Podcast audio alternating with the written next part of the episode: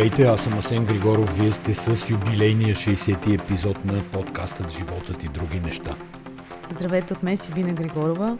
Предлагам да не го празнуваме 60-я юбилей. Нищо вече Стотния не може чак. да се празнува, защото с нощи е имало 100 годишнина от основаването или от първата пиеса на Варненския театър. И Резе и Варна, там местния щаб, рязко са спрели а, затворили са театрите, галериите и всички културни институции. Абе ти си шегуваш, обаче за мен това е голям скандал. Става дума за 100 годишнината на Варненския театър, който се казва Стоян Бачваров. И е трябвало да има честване 100 годишнина е голям юбилей, не е като нашия 60 епизода, да кажем. И Румен а, Радев се очаквал да пристигне в града и на спешно заседание, свикано в необичайно часово време, се е решило театъра да бъде затворен. При положение, че театъра по време на цялата пандемия работеше с 30% капацитет, 50% според мерките. И сега изведнъж на неговия най-голям празник няма Му да работи. И всички във Варна са бесни и с право. Аз мисля, че след като кръчмите работят, какво им пречи и театъра. Въобще тия неща минават като част от предизборната кампания и войната между институциите. Така да е, да Да, да, речем. но това вече минава в сферата на голямата глупост и на така циничната злоупотреба с власт, с закона за извънредното положение. Според мен даже отговорност може да се търси. Много е грозно. Хора от Варна пишеха във Фейсбук, че същевременно в моловете не само, че са отворени, ми раздават и безплатна бира, за да привличат хора. Еби, какво ти кажа, очудващо. Ама като каза за, за, за глупостта, то там има много кандидати за това съревнования по глупостта. И все пак решението на Бойко Борисов еднолично да спре вакцинацията в България, защото няма как по друг начин да назовем спирането на AstraZeneca. Това е единствената вакцина, която в момента е налична, извън някакви единични дози на Модерна и Pfizer, които се слагат по Раздават сикове, рикове или да, Да, да си го кажем направо, се раздават с връзки. Та, аз това също го смятам за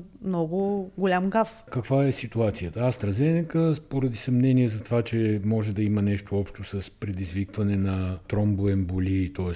с сиреци някакви в е, кръвта и запушени кръвоносни съдове, беше спряна последните 2-3 дни в няколко европейски държави. До вчера бяха 6 май, обаче днеска са повече. Германия спря, Румъния Не, спря. Германия не е спряла. Германия продължава да я ползва. Може би няколко провинции умислят, като много е важно да се каже, че става дума за партиди. Една или две партиди раз- според раз, различните държави. В България има от една партида, която вече е известна така или иначе пише по медиите, но това е 90% фактологията. с... Въпросът е, нали, ние обсъждаме политическия процес, и, а, защото политическия процес е важен. Тя фактологията си е фактология, всеки може да си я намери и да си я прочете. Така, но разлика между една партида и цял вакцинационен процес, това е огромна разлика, защото в България, реално ти спирайки AstraZeneca, спираш цялата вакцинация. Да, ма ако носиш от друга страна, ако смяташ, че носиш риск да се случи нещо, защо да не я спреш? Да, това е аз другата си- хипотеза. А, аз си давам сметка, че начина по който беше спряна вакцинацията в България е уникално тъп. Нали, премиера еднолично решава да спре вакцина. Тоест категорично политическо решение. Той носи отговорност уж за това. Казвам уж, защото в България никой за нищо не носи отговорност. Формално носи, на практика нищо не носи. Но това не е спиране на базата на изследване на Рейзе и на Българската агенция по лекарствата, на някакви научни институти. Просто е така малко видяла жабата, че а, какво беше, че Подковават коня и тя дигнала крак. Това е версия 1. Версия 2 е в а, рамките на, да кажем, човешката си близост с а, хора отвътре на AstraZeneca, да знае нещо повече от нас. Всички нас имам предвид, не само мен и тебе, защото ние сме много далече по тая верига на познанието, но да знае нещо повече от нас благодарение на връзките си с хора близки до AstraZeneca и затова да я спира. Но това ми се струва по-малката, по-малката вероятност и по-малката версия. А, а може и да става дума за все пак за всичко, което е в контекста на предизборната кампания, защото сега тук, докато си говорим с тебе, се разбира, че има смъртен случай в България на една жена от Пловдив, която е умряла след вакцинация, обаче тя не е умряла от а, тромби, това за което подозират а, двете партиди за съсирване на кръвта и предизвикване на тромби, а тя е умряла от остра недоста... сърдечна недостатъчност и след като е била строен байпас. Тоест, ние винаги трябва да имаме едно, но, че се намираме в предизборна ситуация, че Бойко Борисов, те включвания, които ги прави, той ги прави не само с цел да управлява държавата, но и с цел да се гласува за неговата партия на 4 април, че здравният министър е водач на две листи. Тоест, аз никога не знам, когато те излизат и говорят, дали съображенията им са чисто медицински или са чисто политически или са и двете. Тоест, това, знам. Е, това е голям проблем. Това е голям проблем, защото Ели, то може би и затова в закона е записано, че там един месец преди начало, преди изборите, е, длъжностни лица трябва да излизат в отпуск. Да, но... За да могат да се концентрират в кампаниите си или да се откажат от, ма не от кампания да се откажат, както уж този Ангелов се отказа, па всъщност не се е и отказал. Нали, там всичко привидно е измамно, но не да се откажат от кампания, да се откажат да се кандидатират изобщо, за да могат да изнесат на плещите си тая тежка ситуация. Защото ако смятат, че са незаменими, безценни и през този един месец без тях никой не може да се справи, тогава имаш достатъчната степен на почтеност и казваш, отказвам се да се кандидатирам, защото смятам, че е тук е по-важно да изпълнявам това. Иначе е тия съмнения с главно са, които ти изказваш, винаги ще бъдат преобладаващи. И нещо друго от седмицата, когато всъщност се разбра, че в тази система, в която всички хора се записваха с а, вакцина, която биха желали да се сложат, да, да си сложат, всъщност избор няма да има и вакцинацията, ако, ако я има, към този момент изглеждаше, че ще има, ще бъде с AstraZeneca. Костадин Ангелов не излезе да бъде лошия вестоносец, а неговата замминистърка Жени Начева излезе за да отговори на всички нелеки въпроси на журналистите. Тя, между другото, отговаря за бюджета и финансите в а, здравното министерство. Не знам дали си наясно. Тя не е медицинско лице. Въпросът ми е друг, че... Искам да кажа, прехвърли са да, да яде тоягите някой, който няма пряко отношение към здравната политика. Да, да, тя вече за втори път, между другото, се явява в ролята на лошия вестоносец и, и като цяло ролята на жените в а, управляващата партия и от гледна точка на държавно управление и Министерски съвет и от гледна точка на това жените как се държат. На мен лично като жена въобще не ми харесва, защото жените те вземат едни мъжки пози, в които а, примерно Деница Сачева, която също беше много коментирана заради фотошопнатия си плакат през седмицата, отива да инспектира пътища, така както Бойко го прави. Десислава Атанасова отива да инспектира пътища, което то не му е работа на премиера, пък камо ли на социалния министр или на някаква депутатка. И въобще този модел, който се задава от Бойко Борисов с това, че той спира, пуска държавата само с едно копче он и оф, е много вреден. И другото другата роля, която имат а, жените, това са те да а, оправят кашата, така да се каже. Нали? Когато някой забърка много голяма каша, да излезе а, някоя като Жени Начева и да тръгне да се оправдава, защото е по-комуникативно, по-добре се справя с публиката или нямам представа. Има едно бягство от носене на отговорност. Да, но всичко това в края на краищата е резултат от изключително мъдрото и стратегическо мислене на целия кабинет, премиера и здравния министр основно, и щаба в началото на октомври миналата година, когато те решават по неизвестни за никого причини, но с много подозрения обрасли, но все пак неизвестни за никого причини, решиха да две трети или повече дори от а, поръчаните дози вакцини за България да са от AstraZeneca. И сега, тук искам да отбележа, еволюцията или по-скоро деволюцията на медийното говорене за AstraZeneca от страна на властта. Първо, имаше със сигурност окръжно пиар опорна точка, да го наречеме, в което абсолютно всички хора в държавата, които имат някаква функция свързана с медицина, вирусология, имунология, лаборатории за изследване, всички излизаха да кажат, че AstraZeneca е изключително добра вакцина. Аз даже слушах, нали, това говоря за периода края на миналата година, края на 20-та година, когато вече започна да става съвсем така опредметяемо, видимо, че ще има някакви вакцини. Дори слушах удивителен разговор по БНР, мисля, някаква жена, заместник директор на да кажем, институт по вирусология. Наистина не си спомням точно, която 10 минути, 15 минути я слушам и си викам, бре, браво на тази жена, колко информирана, компетентна, как добре обяснява нещата, какъв експерт е. Буквално и се възхищавах. И накрая водещата я пита нещо за ваксините и тя почва като, буквално като навита на пружина. AstraZeneca е най-хубавата вакцина, правителството е взело правилното решение. Така че това беше в ония етап. След това, когато вече започна да се говори за сравнение между типовете вакцини, мутавчийски, там цялата кохорта, излизаха да обясняват, че никъде в света не се е правило сравнение между вакцини, което изобщо не е вярно, естествено, защото всички в света правят сравнение на вакцини. Самия факт, че те на AstraZeneca не и казват AstraZeneca, а и казват Оксфордската вакцина, вече е достатъчно показателен за задни пластове, да ги наречем. Да, т.е. те имат някакво чувство, че не са направили най-добрия избор.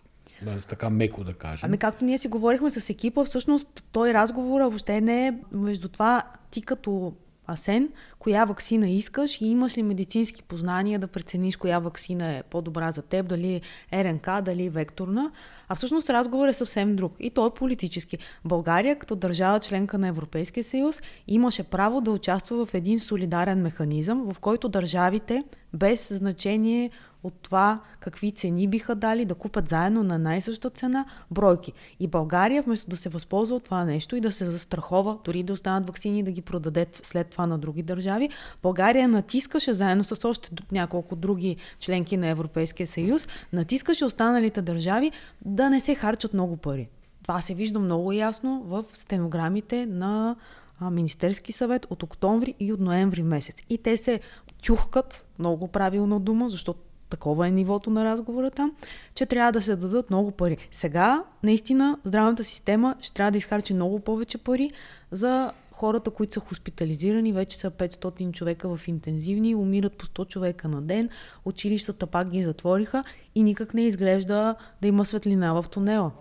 За това, което казваш, Борисов сутринта, когато излезе да обяви новината, че ще спира Астразенека, каза най-важното за него изречение – ние сме част от Европейския съюз, купили сме каквото Европейския съюз ни е казал. Един вид нали, не е негова отговорност. Не, не, той прехвърли прехвърли всъщност отговорността за агенцията, Европейската агенция по лекарства да изпратила писмено становище. Да, Само, че... тя има от вчера писмено становище. Да, може един би ден иска... преди да. той да я спре, има официално писмено становище. Да, той, той може би иска лично да му напишат. Не знам какво иска. Ама между другото, с тази становище до има телефонен номер. Могат да се обадят и да си зададат въпросите, ако имат такива. Значи, становището, между другото, не, не би го приел като 100% еднозначно. Те казват, че нямат достатъчно данни за връзка между а, случаите на тромбоемболия и вакцинацията с AstraZeneca, затова препоръчват да се продължи вакцинацията.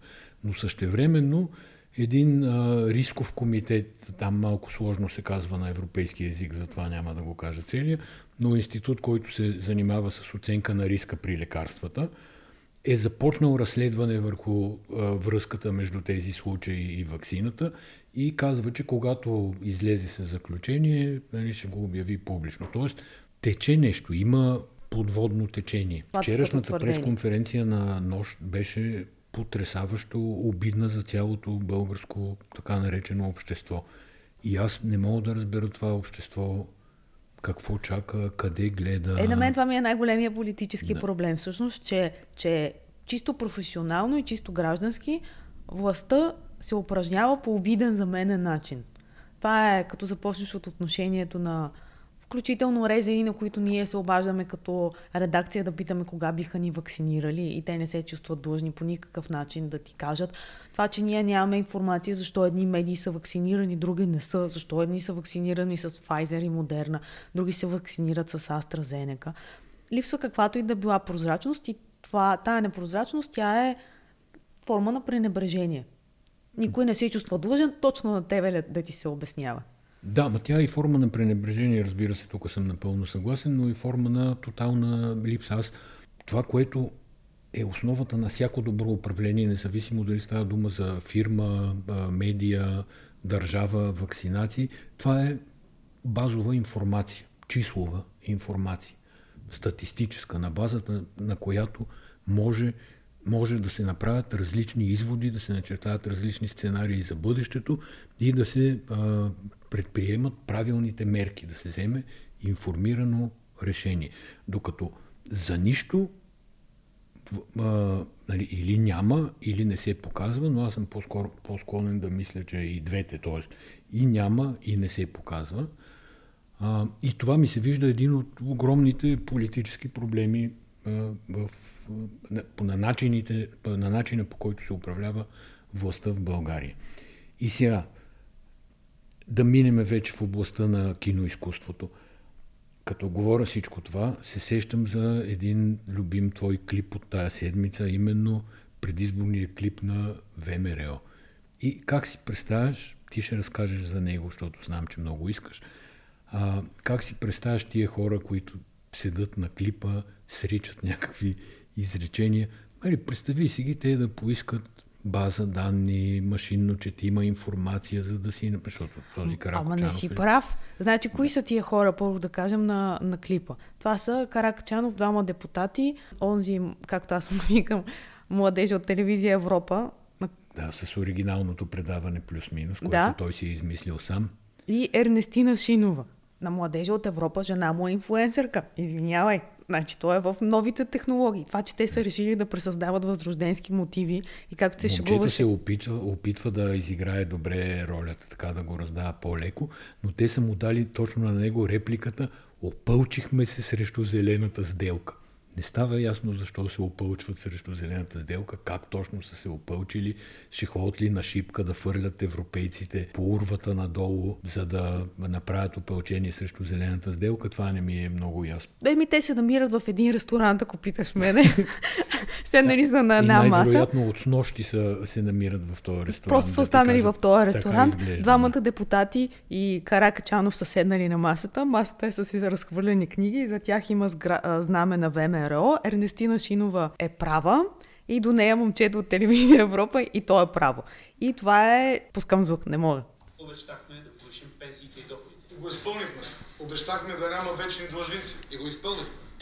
Върнахме достоинството на българската армия. Спряхме Истанбулската конвенция. Спряхме македонизма и етническите партии. Опълчихме се срещу зелената сделка. Нека е, това е положението. И как се шегувахме вчера, само накрая липсва едно на здраве. Да, да, да. За да се да се съберем, така не, се казвам, като ги гледам, те си викали на здраве преди клипа и резултата някак си го подсказва. Обаче Ернестина Шинова е права, а Каракачанов е седнал, което за мен не е никак джентълменско. Е, Ернестина е права и същевременно казва, че... Спряхме Истанбулската конвенция. Истанбулската конвенция. Еми да седи права тогава, като са спрели Истанбулската конвенция. Само да потвърда, от нали, миналия подкаст казах, че Ернестина се изглежда добре, ма не я бях виждал отдавна и малко на посоки стрелях, но сега я видях, добре си изглежда жената. Да, това е странно, че Каракачанов как ти изглежда? Добре ли ти изглежда? Това за такива сексизми пак, че... А, режисьора на клипа му е казал да си остави турбичката била някъде под, зад камерите, да, под или масата. Под, под масата, защото не се вижда.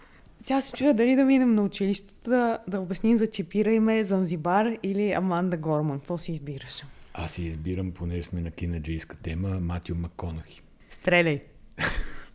значи Матио Маконахи изключителен пич, ако ми позволите. Той е такъв уличен израз в от високата трибуна на нашия подкаст. Актьор, без да залита в цялата холивудска истерия на улевяване, демократизация, така да се каже, т.е. Нали, активизъм по отношение на демократическата партия и всички ценности, ще сложа едни кавички, които Холивуд защитава чрез демократическата партия напоследък с много адекватно поведение в Инстаграм. Аз го следвам отдавна. Беше направил, например, едно, може би най-съдържателното интервю с Антони Фаучи преди 3-4 месеца, каквото много медии не успяха да направят. Той го разговори така, че информацията, която тогава Фаучи даде за развитието на пандемията, маските, бъдещите тогава вакцини, беше уникална. Та Матю Маконахи, от две седмици го наблюдавам, първо пусна едно странно видео, в което каза My own state of Texas. Видеообращението е на черно перде, американското знаме, Матио Маконахи с зализана коса, дънкова риза и говори с тексаски акцент. Такъв явен тексаски акцент. Удължава глас, ни прави струя. И прави фандрейзър, нали, събира пари за възстановяването на Тексас отправя призив хората да бъдат добри съседи, да отидат да почукат на вратата на съседа си, да видят дали той има нужда да му помогнат. Много му е прочувствено словото. Много четеше от AutoCube това прочувствено слово и тогава мен ме загризаха едни съмнения. Нали? Аз винаги държа да кажа, когато с съмненията с главно са, едни големи съмнения, че Матио се готви да скача по някакъв начин в публичния живот. Една седмица по-късно вече бяха организирали с Камила, той казва, може би това е жена му, вече цяла кампания, концерт, онлайн концерт, събираха пари за определени каузи. И малко по-късно американските медии започнаха да смятат, че а, след година и половина, когато има избори за губернатор на Тексас, Матио Маконахи ще участва в това състезание. Отрано загрявам. Между другото, той още по време на първата вълна на COVID имаше много активна роля спрямо мерките и правеше интервюта с Коломо, включваше се пак през социалните медии. Така се каже, участва в публичния живот. Участва, участва, ама има акъл да участва, първо да кажа. И второ, наистина е иммунизиран и вакциниран от всякакви крайности. Човека изглежда добре, на, точно на възраст, която е активен, натрупва е достатъчно социален 51 опит. години, ако трябва да уточним възрастта, идеално за влизане в политиката. И понеже казваш, че много рано, рано загрява, да кажа, че аз мятам, че България е единствената държава, в която политиците се ослушват а, и се прикриват до деня, в който вече не могат да, да се прикриват, нали, защото трябва да си подадат регистрациите в ЦИК. Всички други открито се кандидатират, започват кампании по една година преди изборите. Да, и аз не съм виждала феномена. Предстои ми да се включа в политиката, обаче няма да ви кажа от коя партия, защото това не е важно. Това да, е и последния ден. Българск... Ти представяш ли си в Америка Джо Байден на 3 октомври, когато сигурно им изтича регистрацията пред техния ЦИК, да каже, еми аз ще се кандидатирам за президент и да прави една, един месец кампания. Мен това ме навежда на друга мисъл, че всъщност тук никой не разчита на кампания. Ма, според мен сме на крачка от това да отменят кампанията, защото... Тук абсолютно имат... никой не разчита на кампания и затова се прикриват, защото ти ако искаш сериозно да се бориш за доверието на гласоподавателите, да ги убедиш в нещо, да имаш какво да им кажеш, ти естествено, че ще започнеш кампания много по-рано от а, съответната дата, там на която са изборите. Тук се разчита на менте социология. Някак си аз не мога да се оттърся от поне от 3-4 изборни цикъла насам. Не мога да се оттърся от а, усещането, че а, социолозите някак си предварително легитимират а, Купе, купения вод. Купения вод и оговорен матч изобщо.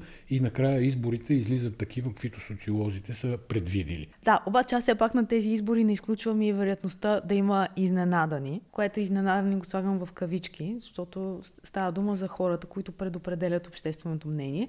По няколко причини правя тази прогноза. Първата е, че се случват прекалено много неща, които засягат огромни маси от хора. Например, спирането на учениците да ходят на училище. Нашето дете от октомври месец насам е ходило 7 дни на училище. Това нещо влияе пряко на живота на стотици семейства в България. Спирането на вакцинацията е другия казус. Имаше 70 хиляди човека, чакащи за вакцинация, записали се в онзи портал, на който всички в началото много се зарадваха. Имаше две разочароващи събития. Едното беше зелените коридори, около които в началото имаше много положителни новини и мнения и въпросния портал, който споменах, на който всички също се зарадваха, че работи и че имаш избор. Те, мисля, че бяха по 3-4 дни бяха добрите новини, след които дойдоха лошите новини. И тези неща, които аз изреждам, те не могат да те оставят политически безучастен, защото това са политически решения. И затова предвиждам големи изненади. Не съм въобще далеч от мисълта, че ще почне съвсем скоро да се ласира идеята да има нулева година за децата. А все пак аз държа ти кажа за социологията.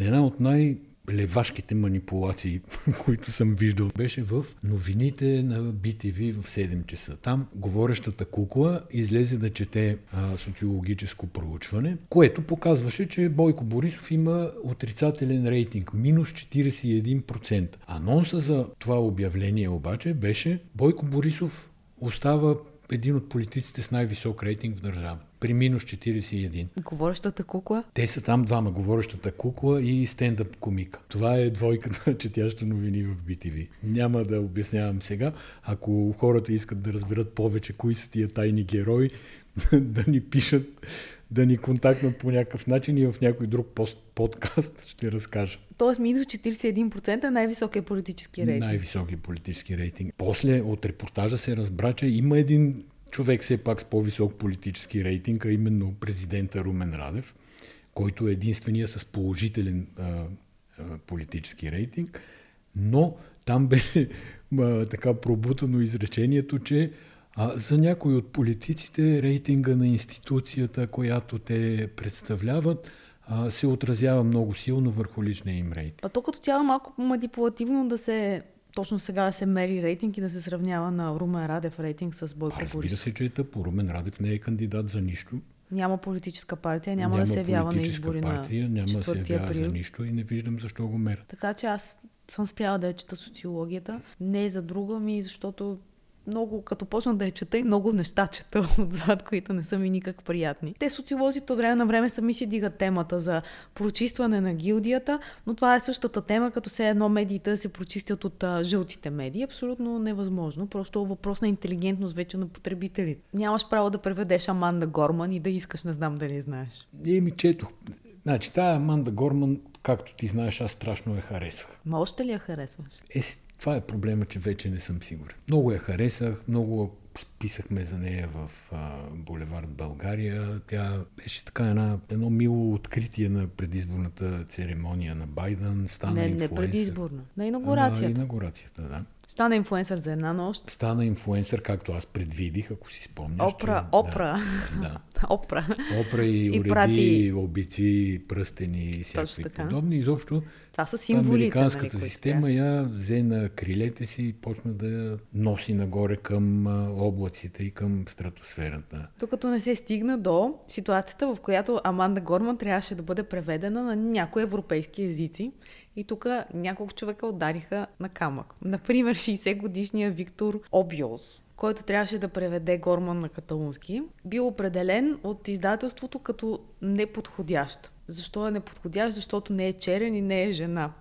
Не, не. Обаче, кое е не, Издателството първо го кани. Да, той е работил, той е превел всичко. Да. И вече когато е го готов, Кани, да, те му плащат да, и а, така да се каже, братята от Америка, когато е готов, казват, че не е подходящ, защото не е на 20 и няколко години, не е жена и не е черен. не е млада черна жена. Да, не е млада, черна жена. И той казва, ами аз не съм и англичанин от 16 век, обаче това не означава, че не съм превеждал Шекспир или не съм грък от 8 век, за да превеждам Омир. Въобще изпадаме в някакъв театър на глупостта, грандиозен. Но Това е- по-скандалното е какво става с нидерландския превод, където в началото според мен има идеалният кандидат, който не е нито тя, нито той, а има идеалният кандидат, защото той е Дей. Да, той Казва е се такъв от тия, дето не се е определя. Марийке Лукас Райнефелд, който е млад, млад, са млади, как се говори въобще е политически коректно на, по тази тема? Нямам никаква представа. Добре, той е... Те са.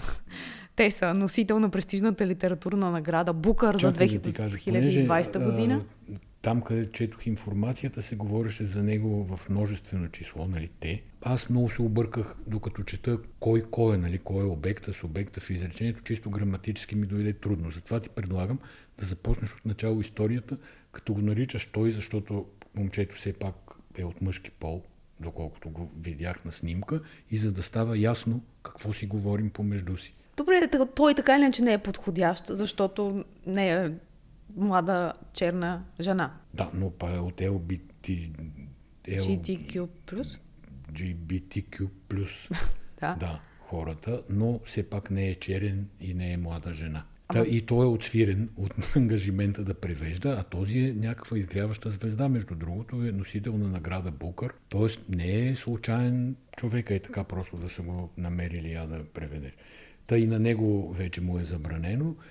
И сега вече тази Аманда Горман, Не ти е симпатична. не съм сигурен колко ми е И симпатична. на мене вече не ми е симпатична. Но всичко това, което си говорим, включително и сериали, които гледаме напоследък, филми, ме водят все по-силно към неприятната за изговаряне идея, че е крайно време Европа да се а, отдели, да се отлепи културно от Съединените щати. Защото нещата, които се случват там, реално нямат абсолютно нищо общо с европейския начин на мислене, ако щеш мисленето на европейските интелектуалци, отношенията между нас като европейци, смисъл между мене, тебе, мъже, жени, семейства. И това привнасяне сега на някаква такъв културно цунами, някакъв горещ вятър от Северна Америка, нали, от Съединените Американски щати, не ми се струва никак добро, но все пак мисля, че в Европа също започват да се усещат за това. Не казвам да се отделяме от Съединените щати политически, економически, ако щеш в областта на отбрана, отбраната, нали, не искам да влизам в по-дълбоката политика, но културно мисля, че му е дошло време. Приемам това ти изказване като коментар по темата за Меган, Хари и баба му кралицата. Това беше своеобразно откъсване на Европа от Америка. Стейтмента на кралицата, в който тя каза, че някои спомени може и да не са се случили точно така, както ги помнят страните. И да. с това приключваме темата. Сол попера беше. Те и викат сол попра. Сол попера, да. да. Сапунената опра. Да, да, това е. Там да не влизаме повече. Достатъчно го коментираха хората. Е, Занзибар беше другата много яка тема през седмицата и между другото нашия екип написа много як коментар по тая много яка тема. За това как там също не е ясно какво става. Нали? Аз бих го сложил дори темата горе в началото, когато говорихме за това как, доколко, дали, защо правителството управлява по някакъв начин медицинската криза, в която се намираме. Защото тия хора се юрнаха за Занзибар преди 2-3 месеца, може би. След масирана да. телевизионна реклама, която мина през студията на нова телевизия. Тоест, при издадена заповед от страна на Министерство на здравеопазването на никога. За, за забрана на колективните пътувания, а те пътуват колективно, защото става дума за чартерни полети, които се организират от туристически агенции. Тази масирана реклама мина, въпреки че има СЕМ, който иначе много строго следи за какви ли не престъпления, които се случват в ефира. Обаче това го беше проспал, както и някои други случаи, в, кои, в които сега не искам да влизам, но мога, ако се наложи да. се аргументирам. И изведнъж те се събудиха сега, те имам предвид здравния министр, и каза, че може би ще има задължителна карантина за връщащите се. Тък му вече бяха осигурили живи телевизионни връзки и другите а, национални да, телевизии, би, не само е, нова. Значи, може би, ама едва ли не, да ти кажа, по това, което чух от здравния министр. Не, имаше изказване на хора от гилдията туристическата, които някъде преди месец излязоха и казаха, че това са двойни стандарти, че това е абсолютно непрофесионално да се прави и никой правихме се, че нищо нещо под водата се случва. И сега изведнъж не знам дали заради предизборната кампания или заради основателното притеснение от това африканските щамове да дойдат в Европа благодарение на закъсалите туристи от Занзибар. Защото сега, извинявай, да отидеш в Занзибар точно тази зима, не ми се струва най-големия зор на света. 100%. При това нали, тия не водят, не водят статистика за COVID. Изобщо от май месец миналата година твърдат, че няма COVID въпреки че президента им е изчезнал. Да, президента на Танзания се чупи някъде и всички подозрения са, че се намира в болница и е, и е с COVID. И то това е разликата между демокрациите и режимите, че режимите могат да си измислят каквото си желаят и каквито новини могат да произведат. Справка по аварията в Чернобил, например. И да, да кажа за нещо, което на мен ми хареса много, това е инициативата на един човек, който профила му в Twitter се казва Батко Фейс всички асоциации с действителни лица и събития как са Батко Фейс. Okay. са случайни, който е направил един скрипт, с който портала на Министерство на здравеопазването, в който въпросните 70 хиляди човека, които споменах преди малко, се записаха за вакцини, да бъде searchable да го нарека. Тоест, вие виждате всички градове и можете да проверите дали има свободни часове за вакцинация. И ако във вашия град няма часове в, близкия, в близките седмици, които са отворени, това беше преди решението на Бойко Борисов, разбира се. Вие можете да изберете някакво близко населено място. Например, ние със съвсем видяхме, че в Кочериново можем да се вакцинираме в който ден искаме и в който час искаме. Мисля, че нямаше нито един записан. Да, обаче в Перник не можем да се вакцинираме, защото няма. Перник сме умни. Да, вие сте сериозни хора там. Просто това е много близо до София и предполагам, че хората от Люлин няма да има проблем да отидат да се вакцинират там по магистралата. Да, този скрипт, между другото, би трябвало да си го сложи самия, самото информационно обслужване, които правиха апликацията, защото липсата му означава, нали ти кажеш, искам да се вакцинирам на 15 примерно март в а, все едно, в ВМА. То ти вика няма. И ти започваш цялата процедура от начало кой си, какъв си, що си, на коя дата, къде. Тоест ти трябва да научкваш свободни часове. Да, да, и да си купиш времето, което да. не, е, не е никак приятно. Добре, а да не губим времето на хората повече. Ами, да благодарим на хората. Айде да ви благодарим, че ни издържахте толкова и другия път пак няма отърване. Приятна седмица ви желаем.